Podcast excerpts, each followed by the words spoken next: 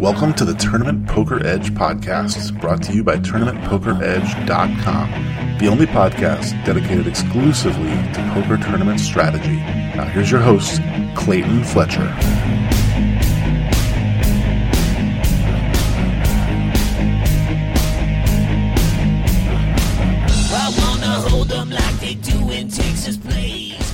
Hello, once again, everybody, and welcome to the Tournament Poker Edge podcast. I'm your host, Clayton Fletcher. I don't know whether you guys missed me or not last week when you were celebrating your Thanksgiving holiday or whatever else you may have been doing, but I certainly missed all of you. Uh, it, it just wasn't, uh, it, the week felt somehow incomplete without all of the usual interaction and banter uh, with all the podcast listeners. So I'm back this week, and you'll all be so happy to know that I'm not alone. I'm in Las Vegas by myself, but joining me here via Skype is your friend and mine, Mr. Snostnlost himself, Jason Smith. Welcome back, Jason. Thanks, Clayton. Happy to be back. How are you feeling this time? I feel great, man. Oh, good. Because last time we had you on, I think that you were uh, suffering from the Ebola virus, or was it SARS? I can't recall. Uh, it was a little of both, actually. that strange, peculiar combination of Yeah. SARS and the Ebola virus. Yeah. Well, uh, he's needless to say, he's made a miraculous recovery, and uh, he's he's back with us. So, uh, first things first, how is the online grind treating you these days?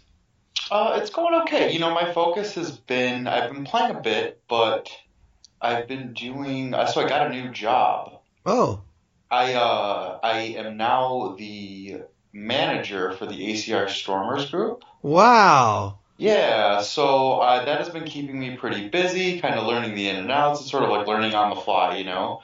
I've never really had a management position before, so it's a it's a whole new world for me. But I'm like, you know, it's it's interesting. A whole new world. Yeah, exactly. exactly. I was Hey, hoping man, you can- would break into the song. I was really, I was You like, can't- maybe if I say this, Clayton will bless us with song. Yeah, only if it's a Disney reference. Uh, that's that's my strict rule for no reason whatsoever. Hey man, congratulations on the new job. That's fantastic. Thank you, I appreciate it. So what exactly does your new job entail? So there is a group of ambassadors for ACR, for the ACR Stormers group called the Gold Stormers. I was in the Gold Stormers for the last year or so, and then uh, I became the manager for that group. Um, the, the guy who created the group ACR Stormers um, passed away, unfortunately, a couple of months ago. Okay. And he was the the manager after he created the group. He started managing the group, and um, he you know he was in charge of like what was going on with the Gold Stormers, what promotions they were pushing, and all that kind of stuff. And he was also you know kind of there for the greater community, the greater ACR Stormer community, the people who are kind of like you know regulars in the home games and in the ACR Stormer streams and you know we have like an open mic str- uh, stream once a week, which means there's somebody in the ACR Stormers who is not a Gold Stormer who gets to host uh, a home game. You So? Jason, let me just back you up a little bit. I'm sure, a lot of the listeners know what you're talking about, but I just Oh, have this weird feeling that some of them are like me and they're more live pros. What's a stormer? What's a gold stormer? uh, what's yeah, a group? Yeah, I apologize. What's a group? I don't I don't get it. Tell me what's So- going on with this stuff. Okay, so the ACR Stormers is just like a, you know, it's basically like a low stakes community, right? There's low stakes home games. There's always these like, you know, they do stuff to promote ACR. There's giveaways that, that you can win. You can win little like loyal rewards like tournament tickets and, um, you know, buy-ins for tournaments, things like that. It's just a way to sort of get people who aren't involved in online poker that might want to play for smaller stakes involved. Get people who are who who play smaller stakes involved in our community. You know, Yeah. um, and that's basically what it's all about. It's about you know kind of celebrating the low stakes guys while also promoting the high stakes players in the field. And um, yeah, you know, there's like a Discord chat and there's um, you know, there's all these Twitch streamers that are part of Stormers, and you know, it's just a community of online poker players, basically. And our very own Killing Bird, Derek Tenbush, Yes, is uh, he- a stormer of some kind. yeah, Tell us he's about a gold stormer. Yeah, he's one of the gold stormers. So, okay. um, yeah, they, you know, they send us they, they they do all these like promotions for us too. Like the gold stormers, they're kind of the ambassadors, right? Okay. And so Derek and I were both gold stormers, and we got a chance to go to Costa Rica uh, in May Wow. to commentate for a live event that was down there. And so the Gold Stormers, like being part of that group, was what created that opportunity for us, Got it. right? Yeah. So it's uh yeah. Very cool. Yep. so that's how you- I that's how I met Derek. That's how I know him. Yep. Oh, no kidding. So now, if you if you are uh, an online player and you want to become a stormer, uh, what is the process of of becoming a gold stormer or a stormer at all? So it, you just fill out a little uh, registration form online for free, and then you are officially an ACR Stormer. And then, you know, if you want to be involved in the community, which is why you would join Stormers to begin with, you, you know, you can. There's there's a home game uh, every night of the week, seven days a week, and you can you know view the streams where the Stormers kind of hang out and um, play poker and talk poker and you know, there's like a strategy discussion in the Discord, and then there's just like a life discussion, and you know, it's just a, it's just a, it's just a standard, you know, poker community. It sounds really cool. What makes it a home game? So it's just called a home game. It's just like you know, you if you're a, if you frequent a streamer who's part of the Gold Stormers, then you can get a password to enter a home game. So it's just basically like the community playing a tournament that's just for the community. It's in the private section of the tournament lobby. And anybody's welcome, you know, as long as you're if you're hanging out on stream, you'll hear about it. And uh, yeah, Derek's home game is actually tonight. Right, and I know that he has a charity component. Um, Yeah. Derek is a big fan of dogs, and I believe that his uh, event tonight, as we're recording this on November 27th, uh, Derek is unable to join us for this uh, podcast recording because he is storming it up, and he's doing it for the Beagles. Yes, he is for the Tri Beagle Rescue, I think it's called. okay.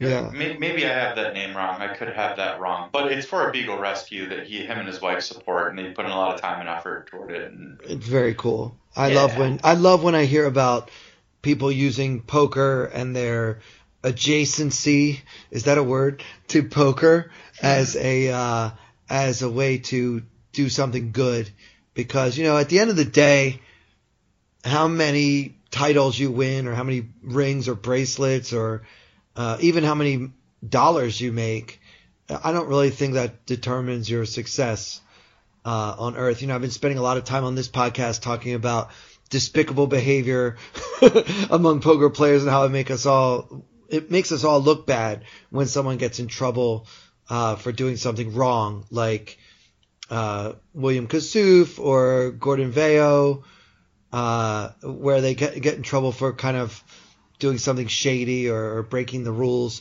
or just committing a crime, as you know, in some cases. And so it's nice to hear about poker players, uh, you know, trying to make a difference in a positive way and not just uh, every man for himself kind of mentality. So I love it. absolutely, Yeah. So what is the link if I wanted to go online and, and register to become an official stormer? Do you, uh, am I putting you on the spot by asking you for the link? If you, if not, we could just put it in the show notes. I can find it for you in two seconds. I Okay. don't have it off the top of my head. All right. Well, he's while he's looking for that, we'll let you guys know what else we're going to be discussing today. This won't be just a commercial for Jason and the ACR Stormers. We are going to be talking some strategy. As I mentioned, I'm in Las Vegas, and uh, one of the things that brought me here was I wanted to participate in the World Series of Poker Circuit event, main event uh, at Planet Hollywood. So I did play in that, and I have, uh, I think, a pretty interesting hand uh, that I played in that, that I'm going to be getting to. And uh, we're also going to have a hand that Jason is going to share. I believe it's one that he played in an online event. I've been playing a lot of cash games here in Vegas as well, but this is tournament poker edge. So I'm going to wait until somebody else starts cash poker edge and talk about those hands on that podcast because I'm staying on brand. even though, even though I would love to talk about some of these cash game hands, we're not going to be doing that today. Have I stalled long enough for you to get that link for us, Jason? So I don't have the link that I, I mean, I can say the link, but it's super long. So Oh, right, just put it okay. In the, in the notes. Okay, yeah, we'll we'll make sure that we put that in the notes. Yeah, yeah. I promise you, nobody's writing it down if I say it. okay, fair enough. Fair enough. Well, it's good. Uh, you know, online poker can be a bit isolating. Uh, you know, I mean, playing online poker can be an isolating experience. It can get lonely at times. I know a lot of people do that kind of on their own, maybe all by themselves. You know, the stereotype is the online pro in his parents' basement in his pajamas or whatever. Mhm. And oh yeah, you just sent me that link. Yeah, that's no one's gonna be able to write that down, but we'll definitely include that in the show notes for you guys. Uh, so I love that you know we're trying to build a little bit more camaraderie and friendship among the uh, the online poker community. And ACR is America's Card Room, and is that the site that you play on the most, or is it an exclusive thing, or It, it's it? honestly the only site that I have been playing on for the last, I don't know, probably three or four years. I would say I've played maybe 10 tournaments on some of the other sites over the last three or four years. Oh, okay, yeah. so yeah, you're, which is pretty much a very low. I play more than 10 tournaments a day, so just to put that in perspective, like that's a very low amount. Right. So I took a, a, a little shot at ACR a while back, and uh, I found the competition extremely tough. Do you feel like the uh, the the typical tournament grind on ACR is tougher than than it might be on some of the other sites?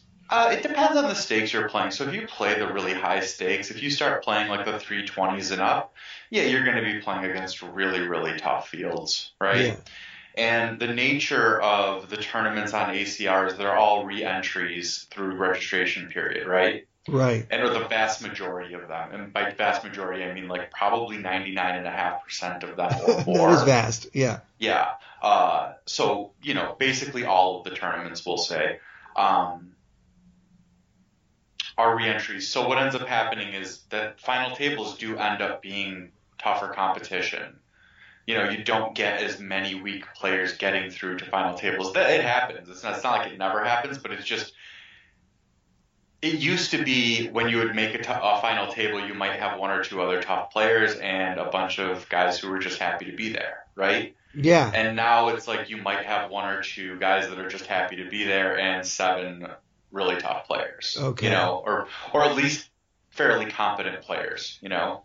Right. Right. Um yeah. So yeah, that's so, so the fields the fields are tough um in general, but you know, when you play lower stakes, I mean there's definitely money to be made for sure. Okay. Well, good. Well, we're definitely going to uh, get into. Why don't we do that now? Why don't we get into a hand that you played, presumably on ACR? You said that you had a hand that you wanted to bring up on the podcast.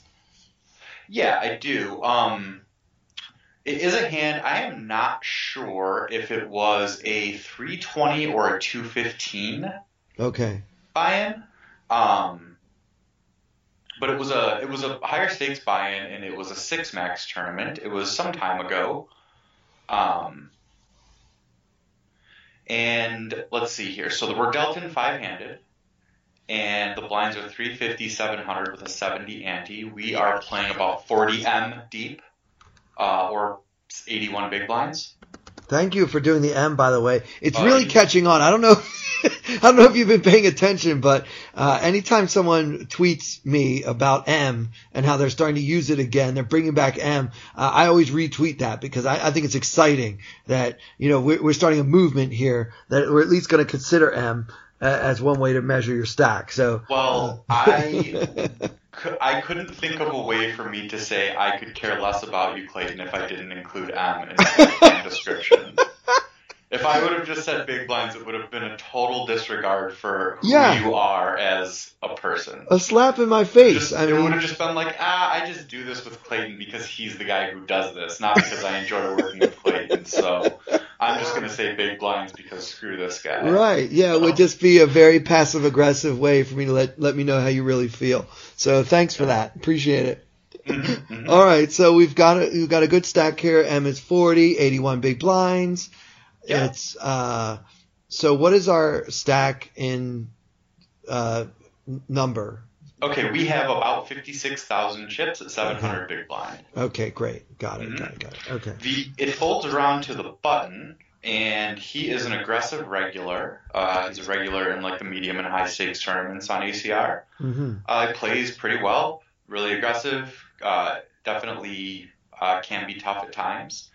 And he opens the button for a min raise at 14. He has about the same amount of chips. He has like 78 big blinds. So he starts the hand roughly 54 and a half thousand, and we have about 56,000.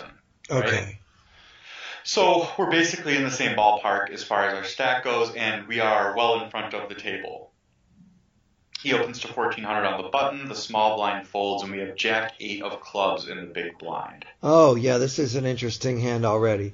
Okay, so now five-handed. Now uh, this is probably I'm guessing about halfway through the tournament.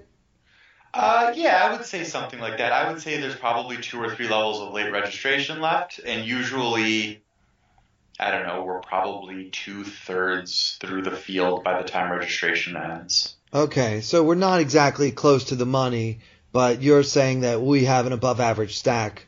Oh yeah, well above average. Well above average stack. Mhm. Right. Okay. So and now people are still buying in, and you know if we have fifty six thousand, they're going to buy in and get what ten thousand or something. Exactly. Yeah, Yeah. yeah, yeah. People are buying in for ten thousand at this level. Still, Okay, so, got it. So we, we're we're in really good shape uh, Right. compared to the field, right? Right.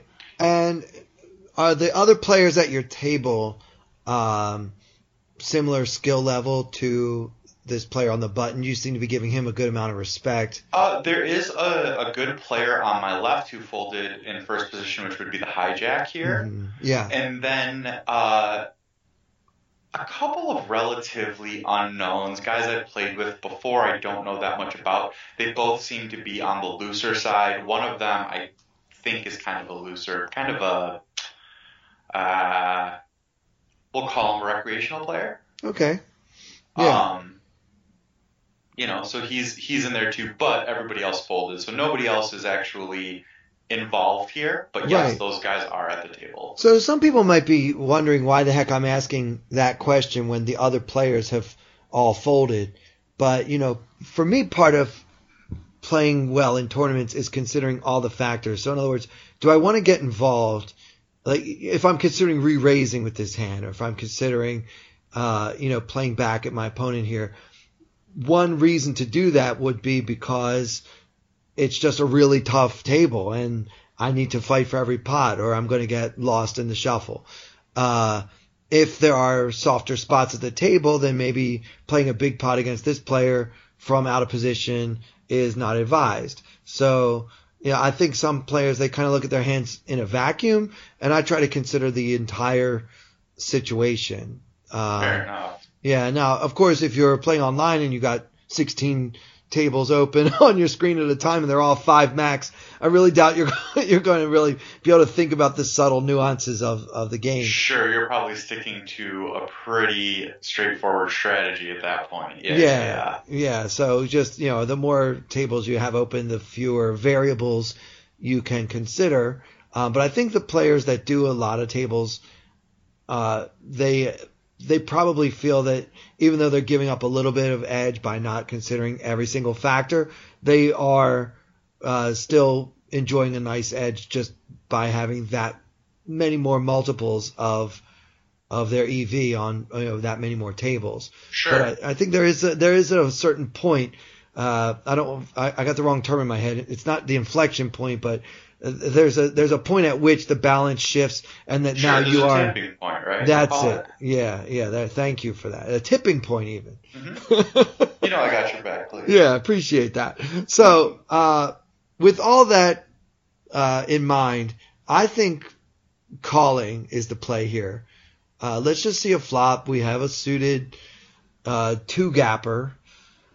Um, we've got so many chips compared to the pot, and also compared to the average. I don't really want to get involved in a raising war pre-flop here, and I also don't want to fold because I think our hand is too strong, especially given the attractive pot odds. So let's call and see a flop. I 100% agree. Sweet. So that's what we do.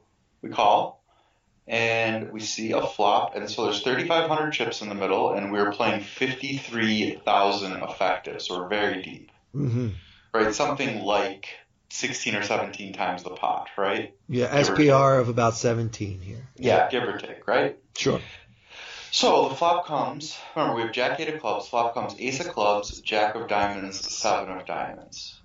So we Can you repeat that one time? I'm sorry, I lost you for one Sure. second there. No problem. It's Ace of clubs, Jack of diamonds, Seven of diamonds. So we flop pair with backdoor flush and backdoor straight draws. I Okay. mean, sorry, middle pair, not top pair. Middle Right, right, right. Middle pair, yeah. Yep. All right, so it's a fairly robust flop for us. A lot of good things can happen. We might even have the best hand right now. I think a lot of times we will. Um, I see.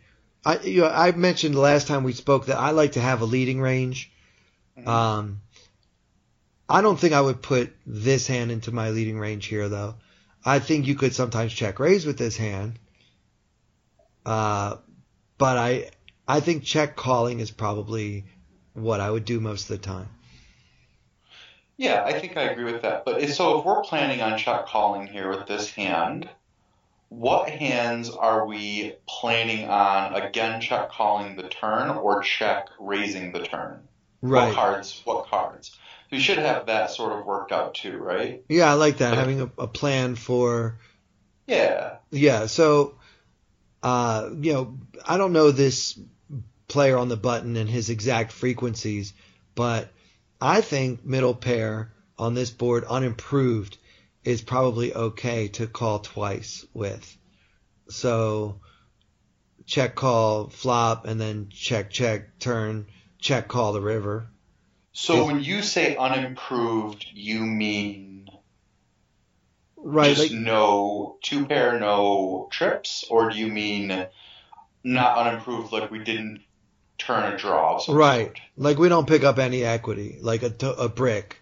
Okay. I and think- then what cards would you consider a check raise with them? Yeah, so I think check raising, obviously, when we make trips or two pair, but I think you could also check raise sometimes when you pick up, uh, well, another card that could help us, uh, especially a really good one like the Ten of Clubs, something like that would be a fun card to check raise because you could also represent uh, a straight when cards like that show up. But like cards like what show up? I'm sorry, I missed. The Ten of Clubs.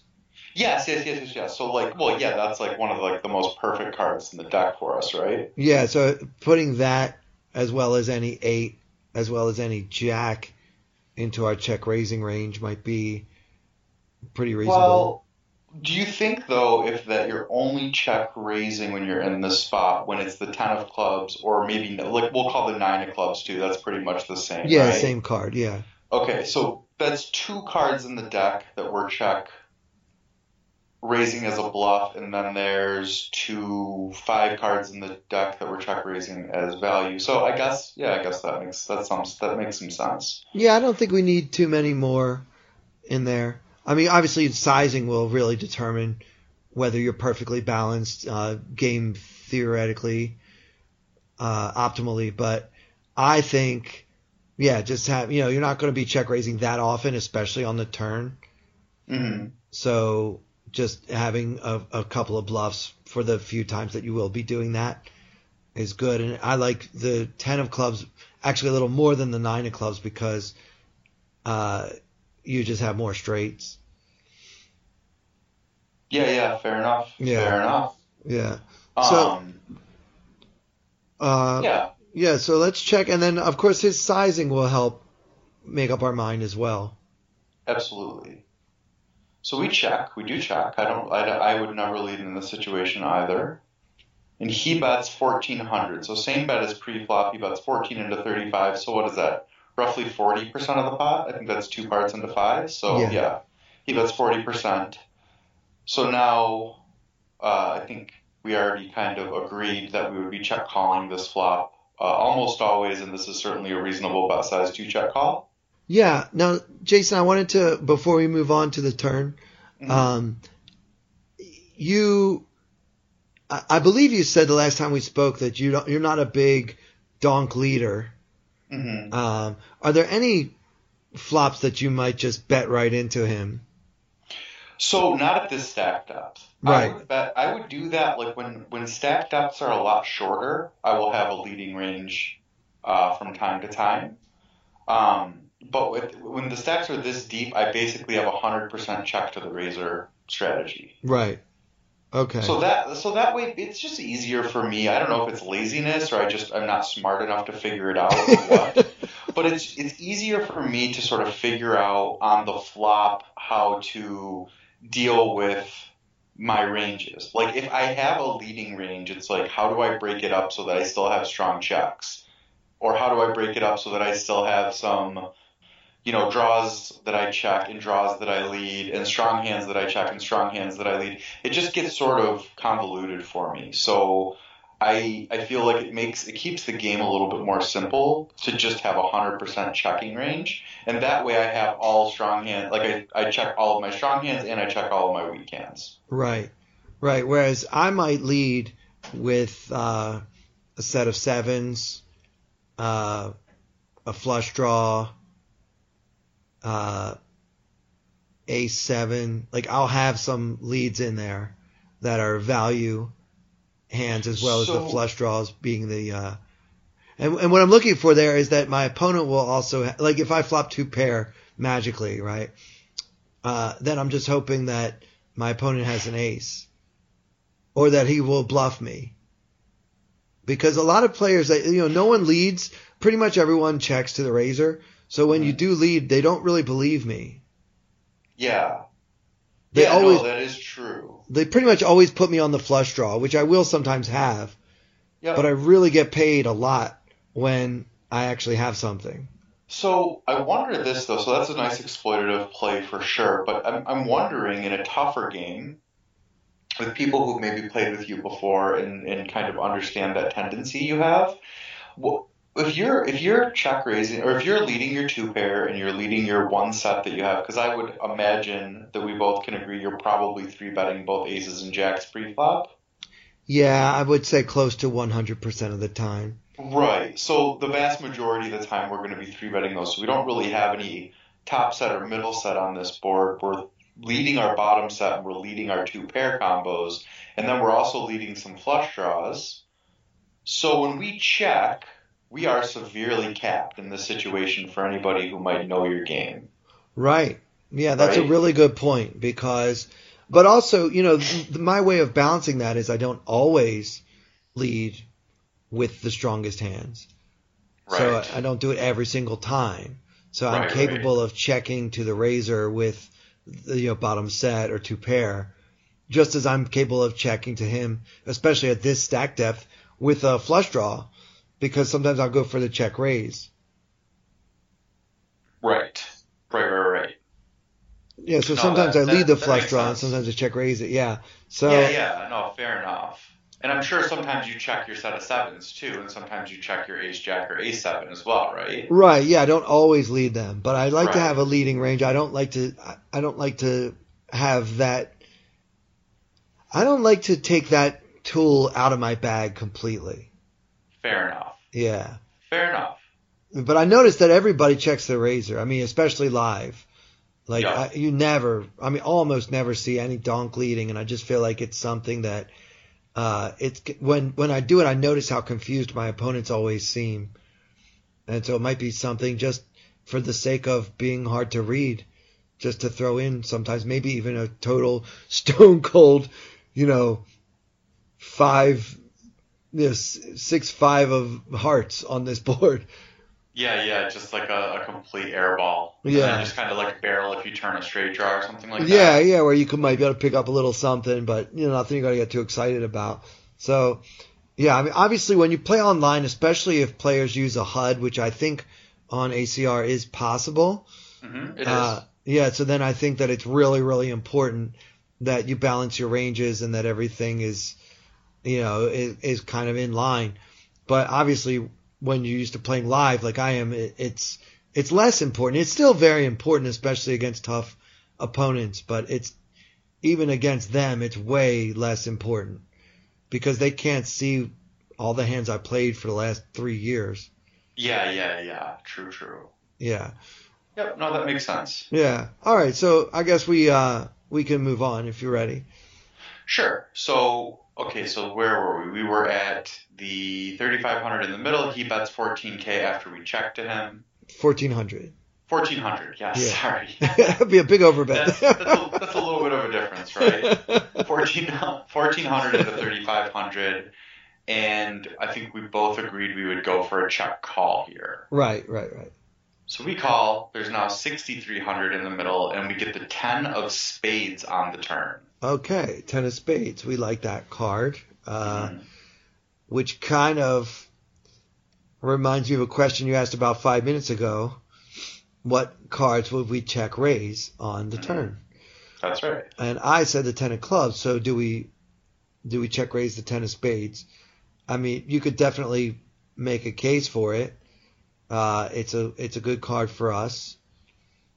Gives us a little bit more equity.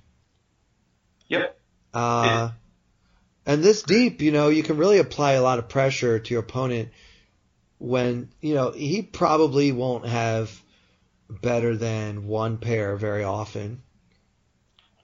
yeah i mean he's going to have such a wide open range and he is going to be c betting an ace high board maybe 100% Right. Yeah, so he's probably opening 100% of his buttons or close to it at a five-handed table. hmm And he knows that in our range, we probably don't have any pocket aces or pocket jacks. Right. So we don't have top sets on this board. Um, so he can barrel on the turn here quite often too. Right. Uh, we do block a few straights with our eight, hmm so that makes it more attractive, I think. Yep. Uh, all right, so I guess we're going to check to him again, right? Yep, we check to him here on the turn, and he leads for half pot, 3150 into 6300. So now there's 9450 in the middle, and he has 48,000 behind. We have him covered. Okay, now when he bet a smaller percentage of the pot on the flop than he did on the turn, or to put another way, he's now betting a larger percentage on the turn than he did on the flop. Would you read anything into that sizing? No, I think that's really standard. I think that most players, especially nowadays, nowadays online, uh, they're going for smaller C bets and then larger turn bets. Now, usually the bet sizes are even more polarized than what he's doing. Like he went 40%, now he's going 50. It's not unheard of for players to go like 25% and then 75%. Hmm. You know, um, and that is sort of like the standard line, especially um, on more wet runouts. And this is sort of this is a pretty dynamic board with you, know, you have a flush draw on the flop. This ten fills in a lot of stuff. It's pretty coordinated. Uh, there's a lot of different things going on. So I I would sort of expect a value hand to bet a little bit larger for protection and value. Okay, so then that might lean us more toward thinking he he's that much more likely to be bluffing because he's not really betting for, Well, bu- for value. going for thin value with just like even like ace king or ace queen, you know, just like a, or even just like an ace, you know, ace five, like just going for thin value with top pair kind of a thing. But oh yeah, also having you know potentially some flush draws, potentially. Uh, you know, some just random king X or queen X hands that have gut shots, hands like that, you know? Yeah, yeah, it's pretty hard to range him. Yeah, he's just going to have such a wide range, and especially his range doesn't shrink all that much when he c bets the flop. And he is a player that plays on the more aggressive side, so I don't think his range is going to lighten up that much on the turn either, because he's just the kind of aggressive player who is almost always going to bet the flop, and then because of our pre-flop range, is going to bet this turn a lot too. Okay, um, So he's basically wide open here. He can have all of his button range, button opening hands, which is probably, I would say, you know, in the neighborhood of 50% or so, 45, 50% of hands. right. But it's it's kind of hard for him to have nothing at all, just because the board is so coordinated. Sure, sure. Like he's going to, yeah, it's very hard for him not to have some piece of this. Right. That's for Huh. sure. Yeah. So Okay, with that in mind, do you think? Well, let me ask you this way: Do you think that he would bet more? Uh, I mean, a greater percentage of the of the pot on the turn if he had a really strong hand. Yeah, I think. Well, yeah, because I think for one, he would want to protect it because, like we said, this board has a lot going on, and two, he's going to want to play for max value, right? He's going to want to try and get as many chips out of me as he can. So I would expect a much larger bet with an actual monster hand here. Right. So mm-hmm. it's we can discount the possibility that he has a monster hand uh, for a lot of reasons. One of them is that we have an eight. Uh, another one is that we have seen that he would normally have bet larger with a really big hand.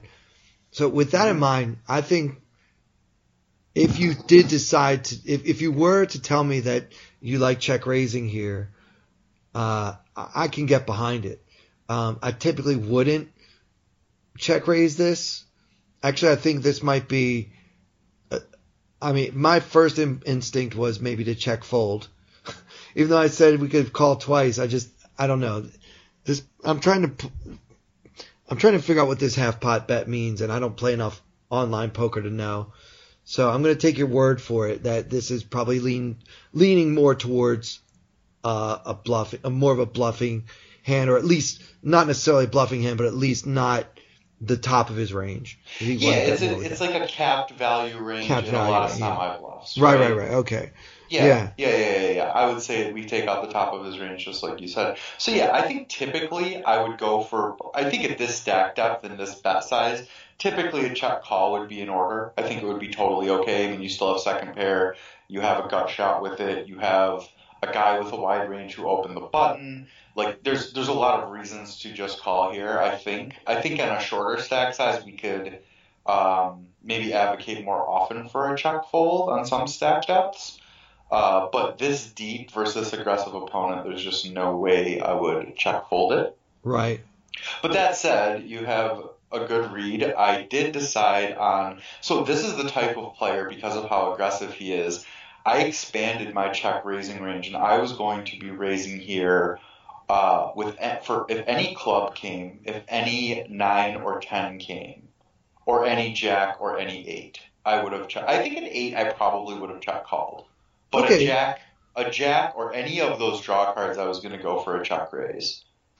All right, so you uh, included all the hands that I would check raise with, mm-hmm. as well as the offsuit versions thereof. As well, yeah, the offsuit versions, and yeah, any any flush draw that the card that came, I would go for a check raise here. I think in general. Oh, I see. Any flush card. Okay. Mm-hmm. All right. Great. Yeah, all right. So yeah, compare like into a semi block. Yeah, sure. And now this is this is a nice adjustment, I think, because you're basically reacting to your opponent's aggressive tendencies and mm-hmm. knowing that uh, his half pot on the turn range is so uh, wide and doesn't necessarily include a lot of his best hands because those hands would bet a greater amount.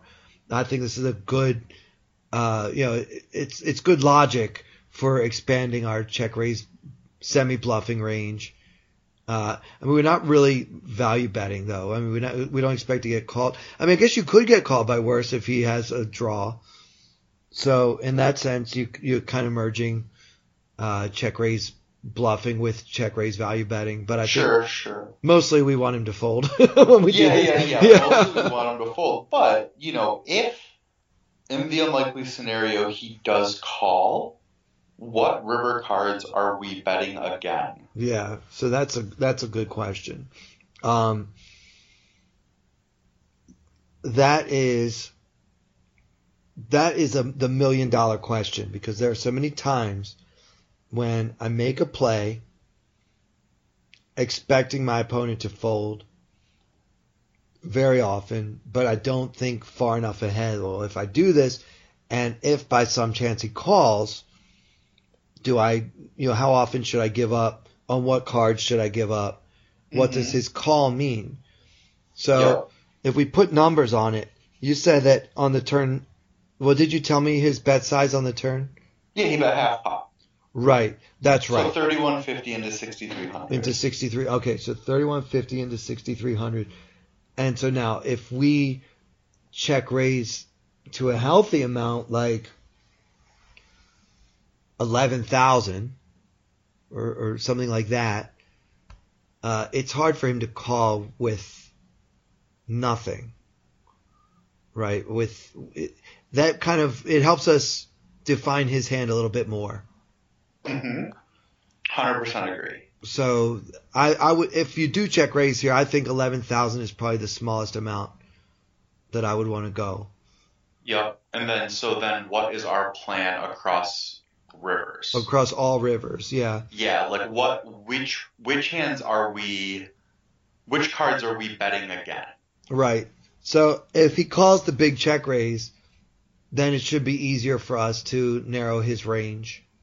Hmm And I think he's going to have at least a pair of aces or a good draw.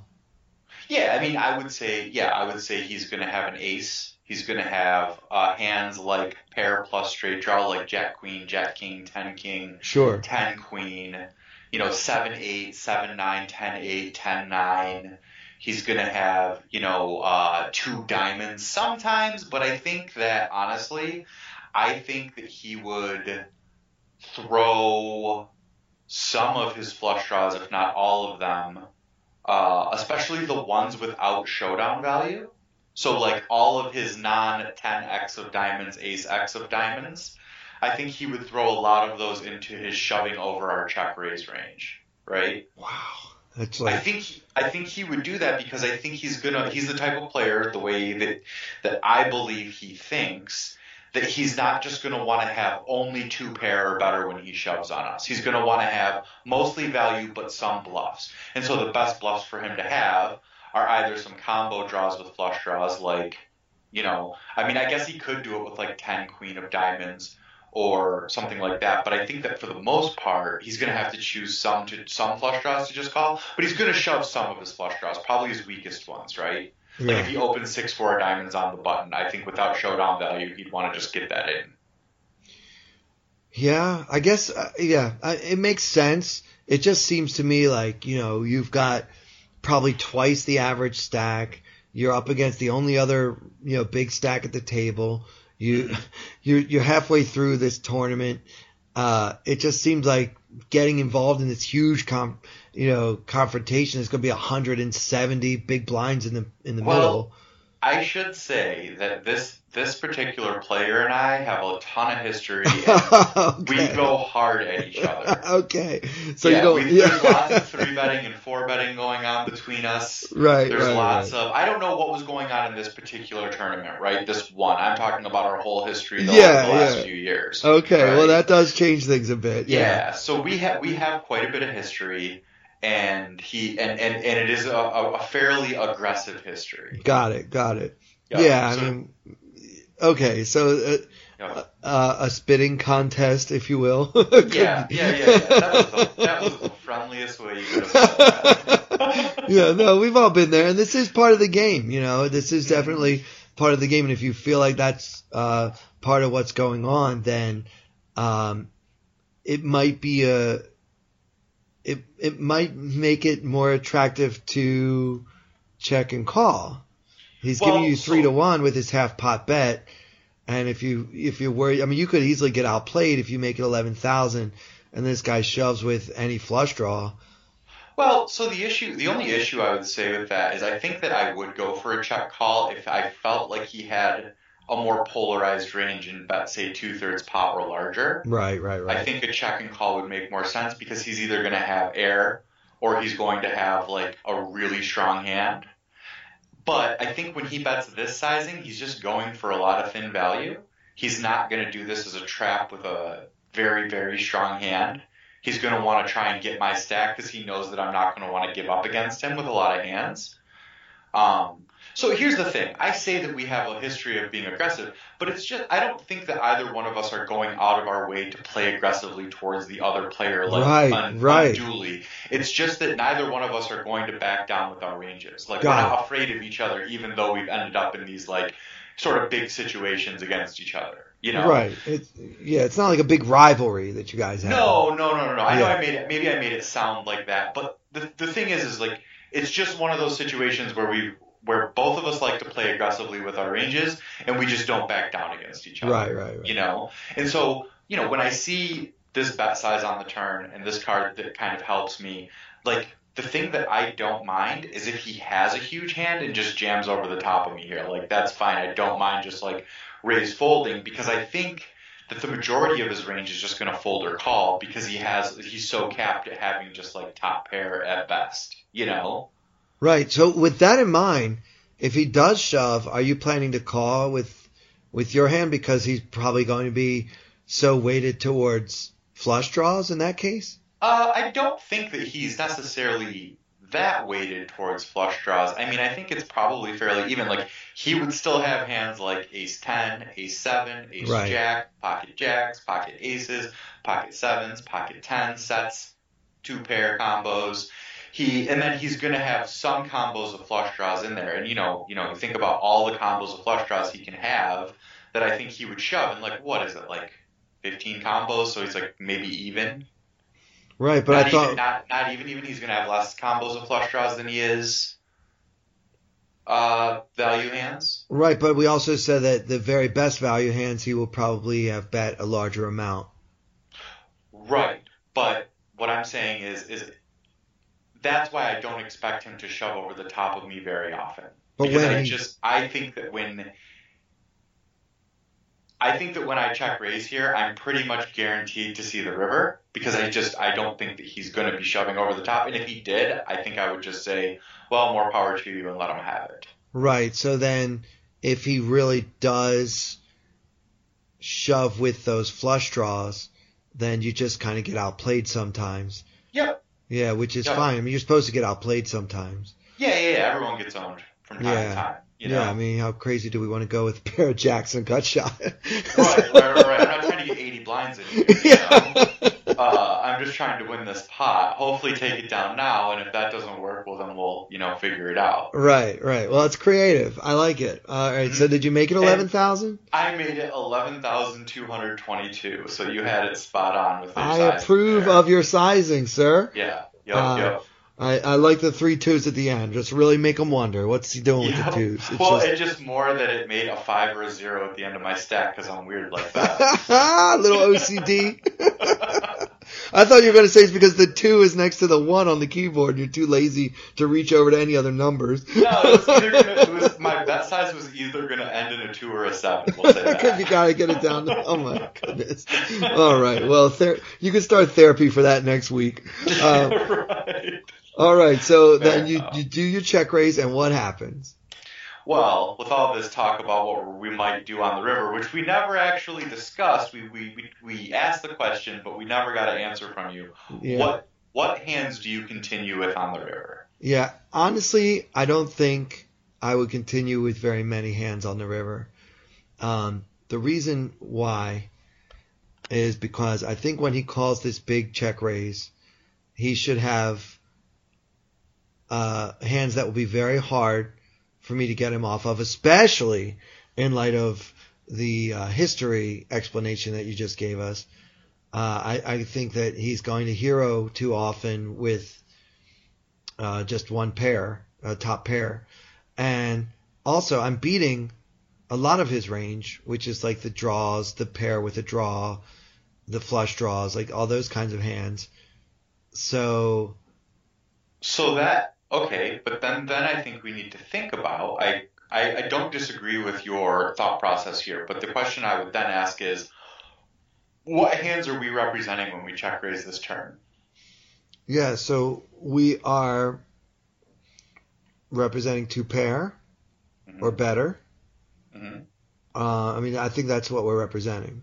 I don't think. anything else? Any other type of hands he might want to put us on that we're check raising with? Well, he Because if could, he's calling this check raise and putting us on two pair, that's whoa. right. So that's why I would usually give up. So because the only thing I can beat now is well, no, yeah. See, I, I mean, I see where I'm kind of hitting a roadblock logically on that. well, Um, don't you think that we could be check raising some flush draws here? I mean, of course, of course we could. Right. Of course we could. And he could put us on that and just call with like a top pair. Exactly. Well, we've already capped his range at top pair at best by his bet sizing, right? Right. So when he calls us, we still give him that range. We don't change it. right. And so if he has top pair at best, he's calling with top pair, hoping we have A flush draw or some other kind of Right. combo draw. Right, or some other kind of combo draw. But, but most of our combo draws are hands that have showdown value and probably wouldn't check raise, right? Right. Like most people, I mean, you know, I'm not trying to make any judgments, but my observation is that most people aren't check raising Jack 8 or 10 9 or, you know, Jack 9 on a board like this, right? Yeah, that's why I like I to mean, play I- because it's it's creative. It's definitely Right. outside the norm. and- yeah. And that said, I'm not even doing this most of the time. It was just an exploitative situation. I felt like his range was capped, and so I wanted to go for it. Right? Turn my uh, middle pair into a semi bluff, and if I get him to fold a worse hand, then oh well, let's scoop this pot. You know. Yeah. You know. So it's so I'm not saying that like oh most people aren't sick enough to do this. Like I'm not. Like I would probably check raise here like one in fifty times. You know. Right. Maybe a little more 2%. often against this. This guy, you have this uh, friendly in rivalry. A situation where I have a specific read on a player, it's going to happen a little. But I'm saying I only get that specific read what two percent of the time. Right. Right. Right. Okay. Yeah, I got you. Yeah. You know, it's very very limited times where I'm going to be able to do something like this. So so so I guess my, my thought is this, right? Like I agree with you. Most rivers shutting down. I would think that we would. I think I would check an eight if it came, and just go for like the crying check call. If, Yeah. right. if, if we river an eight, right? Yeah, and if river a catch, jack, I think I'm I think I'm betting, yeah. right? I think I'm betting for value. And if we and then I think if it's a diamond, we need to continue the bluff unless it's the ace of diamonds. But I think the ten of diamonds is okay even though it pairs the board because we're repping so many ten sevens, jack tens, ace tens. We're repping all those hands when we check raise the turn. Right? So when it fills up on the river, we can continue our bluff on the ten of diamonds as well. Yeah, I agree. If the board Oh. pairs, I, I think that's a good. Yeah. Well, Yeah, but okay. if it's the ace though, if it's the ace though, I don't like it because I feel like when he calls this check raise, he has a lot of ace X. Yeah, I mean, a lot of his No. range is ace X, and I think that he has flush draws and, like you said, like eight seven Yeah. type hands. Yeah, and I don't think he's the type of player who's going to fold trip aces to me on the river, even if it's the ace of diamonds. Is all I'm saying. No. Like I wouldn't try and bluff him off of that. No, no, You know? yeah, Um. So yeah, so that is my plan going to the river. It's check raise a nine, or I mean, keep betting a nine because we have a straight. Keep betting a jack because we have trips. Keep betting a diamond that's not the ace of diamonds because we're going to bluff the flush draw. We're going to pretend like we're, you know, we're, we're repping the flush, right? yeah. And then just give up everything else. okay, Like no other cards that we're continuing on. And only check call an eight on the river. You know, not Yeah. don't uh don't check call any other runouts. Just check fold if he if he decides to bet after getting check raised on the turn. yeah, definitely. I think that's a good strategy. Um, I might not have thought of it because I just I, I think I was putting maybe too many flush draws into his range, and you're taking some out. When he gets check raised like that, you're saying you think he might throw away some of his flush draws he's, or shove he's super aggressive with his semi bluffs, and I think if he had a flush draw after I check raise, knowing that I can be bluffy with my check raises, I think that he would just pile it if he had a flush draw here. Like a lot of his flush draws, anyway. yeah, and he he does he doesn't have to worry about looking foolish when you have a straight or something. No, no, he's. I mean, and he's the type of guy who he does not like. He he doesn't care at all about losing a big stack of chips. Like he is the type of player who, if he feels like he can get a fold, he's gonna go for it with with any amount of chips. Like he's just fearless. Right. You know? He's Right. that kind of guy. All right. Well, he seems like a real fun guy to be at a five-handed table with. Well, fun guy, but he's tough too. Like he's he's not he's not a pushover. No, you I was being sarcastic. I hate Oh, playing right, against guys okay, like okay. that. Yeah. like he'll give you action, that's for sure. But he's Yeah. gonna fight that. Like he's gonna fight for it too. yeah, know? you just have to breathe in and enjoy the variance. Yeah, yeah, yeah, yeah, yeah, yeah, yeah. Just like, please, bingo. Yeah, well, Um, all right, I like it. Uh, you were able to construct a, a much bigger continuing range than I would have. Yeah. Well, like I said, this is a very exploitative sort of continuing range. It's not a it's not a continuing range as far as my check raising the turn. I wouldn't check raise the turn quite this often versus your typical opponent. Right, right. Um, so we check raise and he does obviously call with all this conversation. There's no way I would be like, yeah, he just folded, so that's the end of the hand. Wouldn't that be pretty anticlimactic? I mean, you were supposed to think theoretically, so why not? Yeah. true, true, true. But still, letdown, right? Uh, no, he does call. So now there's 28-7 in the pot, and we're playing 40k effective. Yeah. And the six of diamonds comes. Oh wow, it's not only a diamond, it's a six of diamonds. So, so it's ace, jack, seven, two diamonds with a ten of spades, and now six of diamonds on the river. Yeah. Um, I mean, I guess according to our plan, we have to continue. Yeah. Um, I guess the good news is we don't have to shove. I mean, you could be clever and down bet from your check raise even look like you're trying to go for thin value with your little flush draw unless you think he's going to raise that bluff raise that too often. Nah, with a guy like this, like I, I just if I have a value hand, I am gonna bet like much larger, like two thirds pot or so. I would say at least. Okay. Um, if I down bet here, if I give him a reason to call, he's gonna call. okay, if he just it. decides like, oh, I'm getting four to one Right, or right, right. whatever, like I'm just gonna pay it off. Okay, so let's There's forget so that idea. Yeah, Yeah, yeah, right, yeah, right. yeah. So like, there's just no way I would try and bluff him after all this action in this pot for, like 7k. You Right. know, I would just polarize it, be bluff, bluffing or a value hand. I mean, you know, so I think given that, I think I bet around 18k. Let's see. Yeah, I bet 18.8 into 28.8. Okay, So about Uh, two thirds. he tanked for ever. I, I want to say he used almost his whole time bank, and thankfully he ended up folding. Wow, that's a great. But uh, but yeah, so that was I thought that was a fun hand when I was sort of looking through hands that maybe we could go over, and I came across this one. I was like, oh yeah, I remember this hand. This was great, you know. um, there's lot, well, there's just lots to talk about. There's lots of different things because it's sort of an exploitative hand, and um, yeah, well, you you know, know, just I, sort of- I I agree with you. I think you picked out a great hand, and you know, just so the listeners know, I mean, most people have been uh, real happy with the way we've been approaching these um, strategy discussions. To me, my goal is never to see how many hands we can talk about on one episode. You know. yeah, yeah, yeah. I mean, we could rush through them and, and just, you know, get to the point. Well, what happened? Tell me what happened. But, you know, I feel like the little theoretical that we have, well, what happens if this and what you're planning for that can just help you think about all your hands better.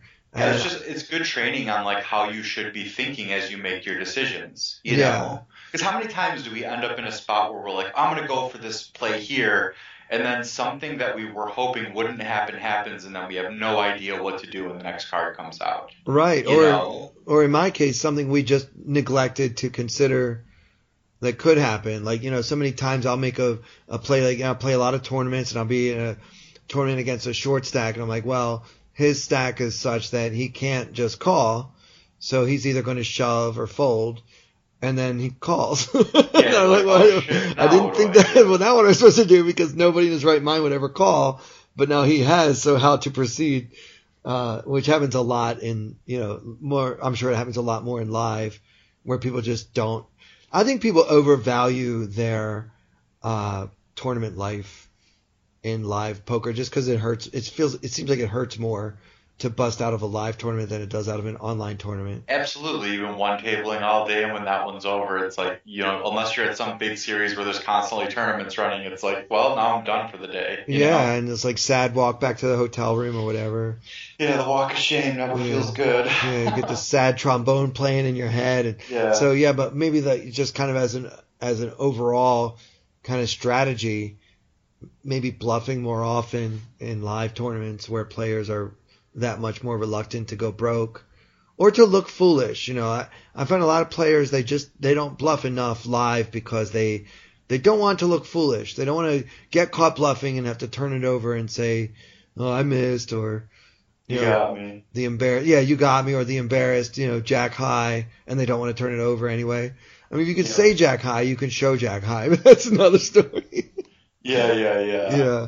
So uh, I did mention earlier on the episode that we were going to talk about a hand that I played this week, but you know this hand has taken all the time that we have, and uh, I hope that we can leave everyone with a cliffhanger. You know, stay tuned for next week's episode where we might get to hear the exciting hand that I played in the Planet Hollywood circuit event.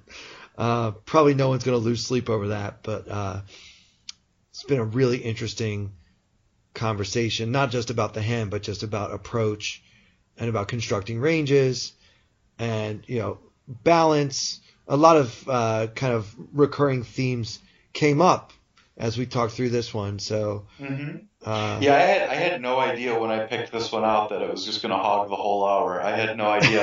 That's why when we got together and you were like, "Oh, you only have one? Well, we should find another." You know, and I was like, "Yeah, you should do that because this is what I got." yeah, well, you brought a great a great hand to discuss. Uh, all right, so before we sign off, um, we'll remind everyone that uh, Jason is now. What is your new job title?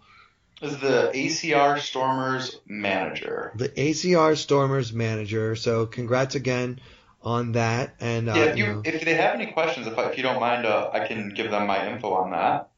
yeah, for sure. I mean, I know they can tweet you at Snost.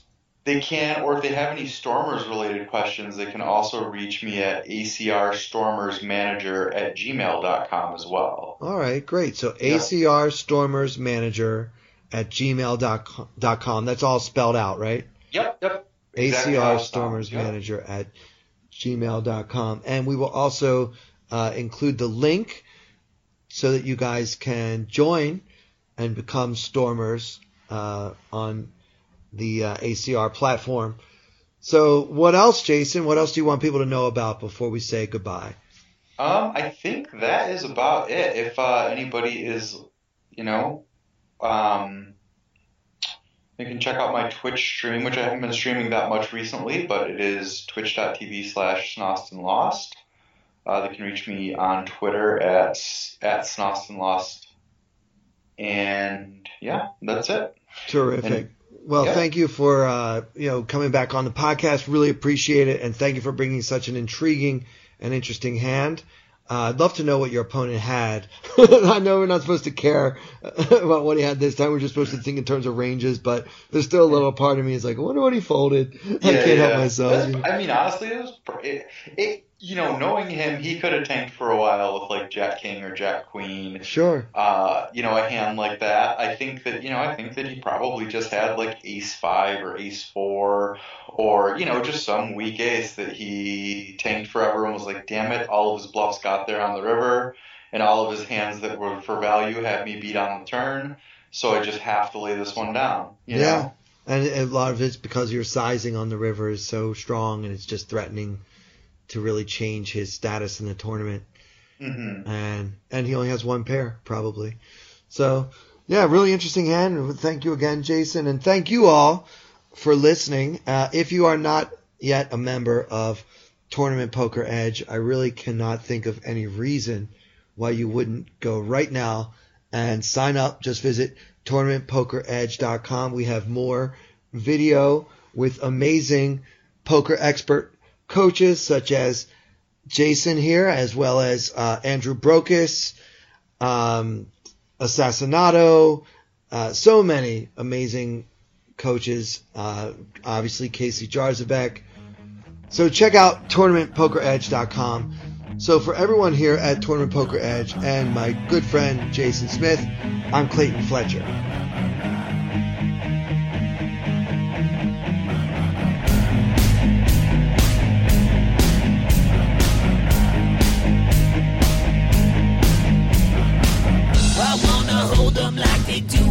Texas plays.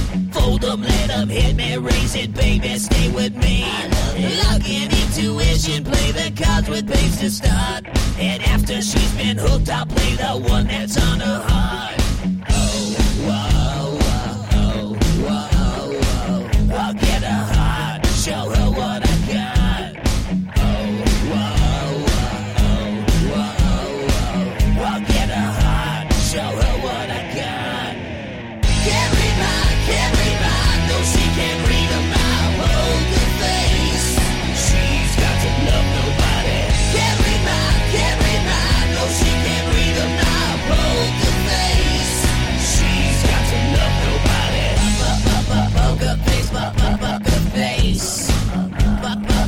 poker face, but poker face. I wanna roll with her, hard pair we will be. While little gambling is fun when you're with me. Russian roulette is not the same without a gun. And baby, when it's love, it's not rough, it isn't fun, fun. Oh, whoa.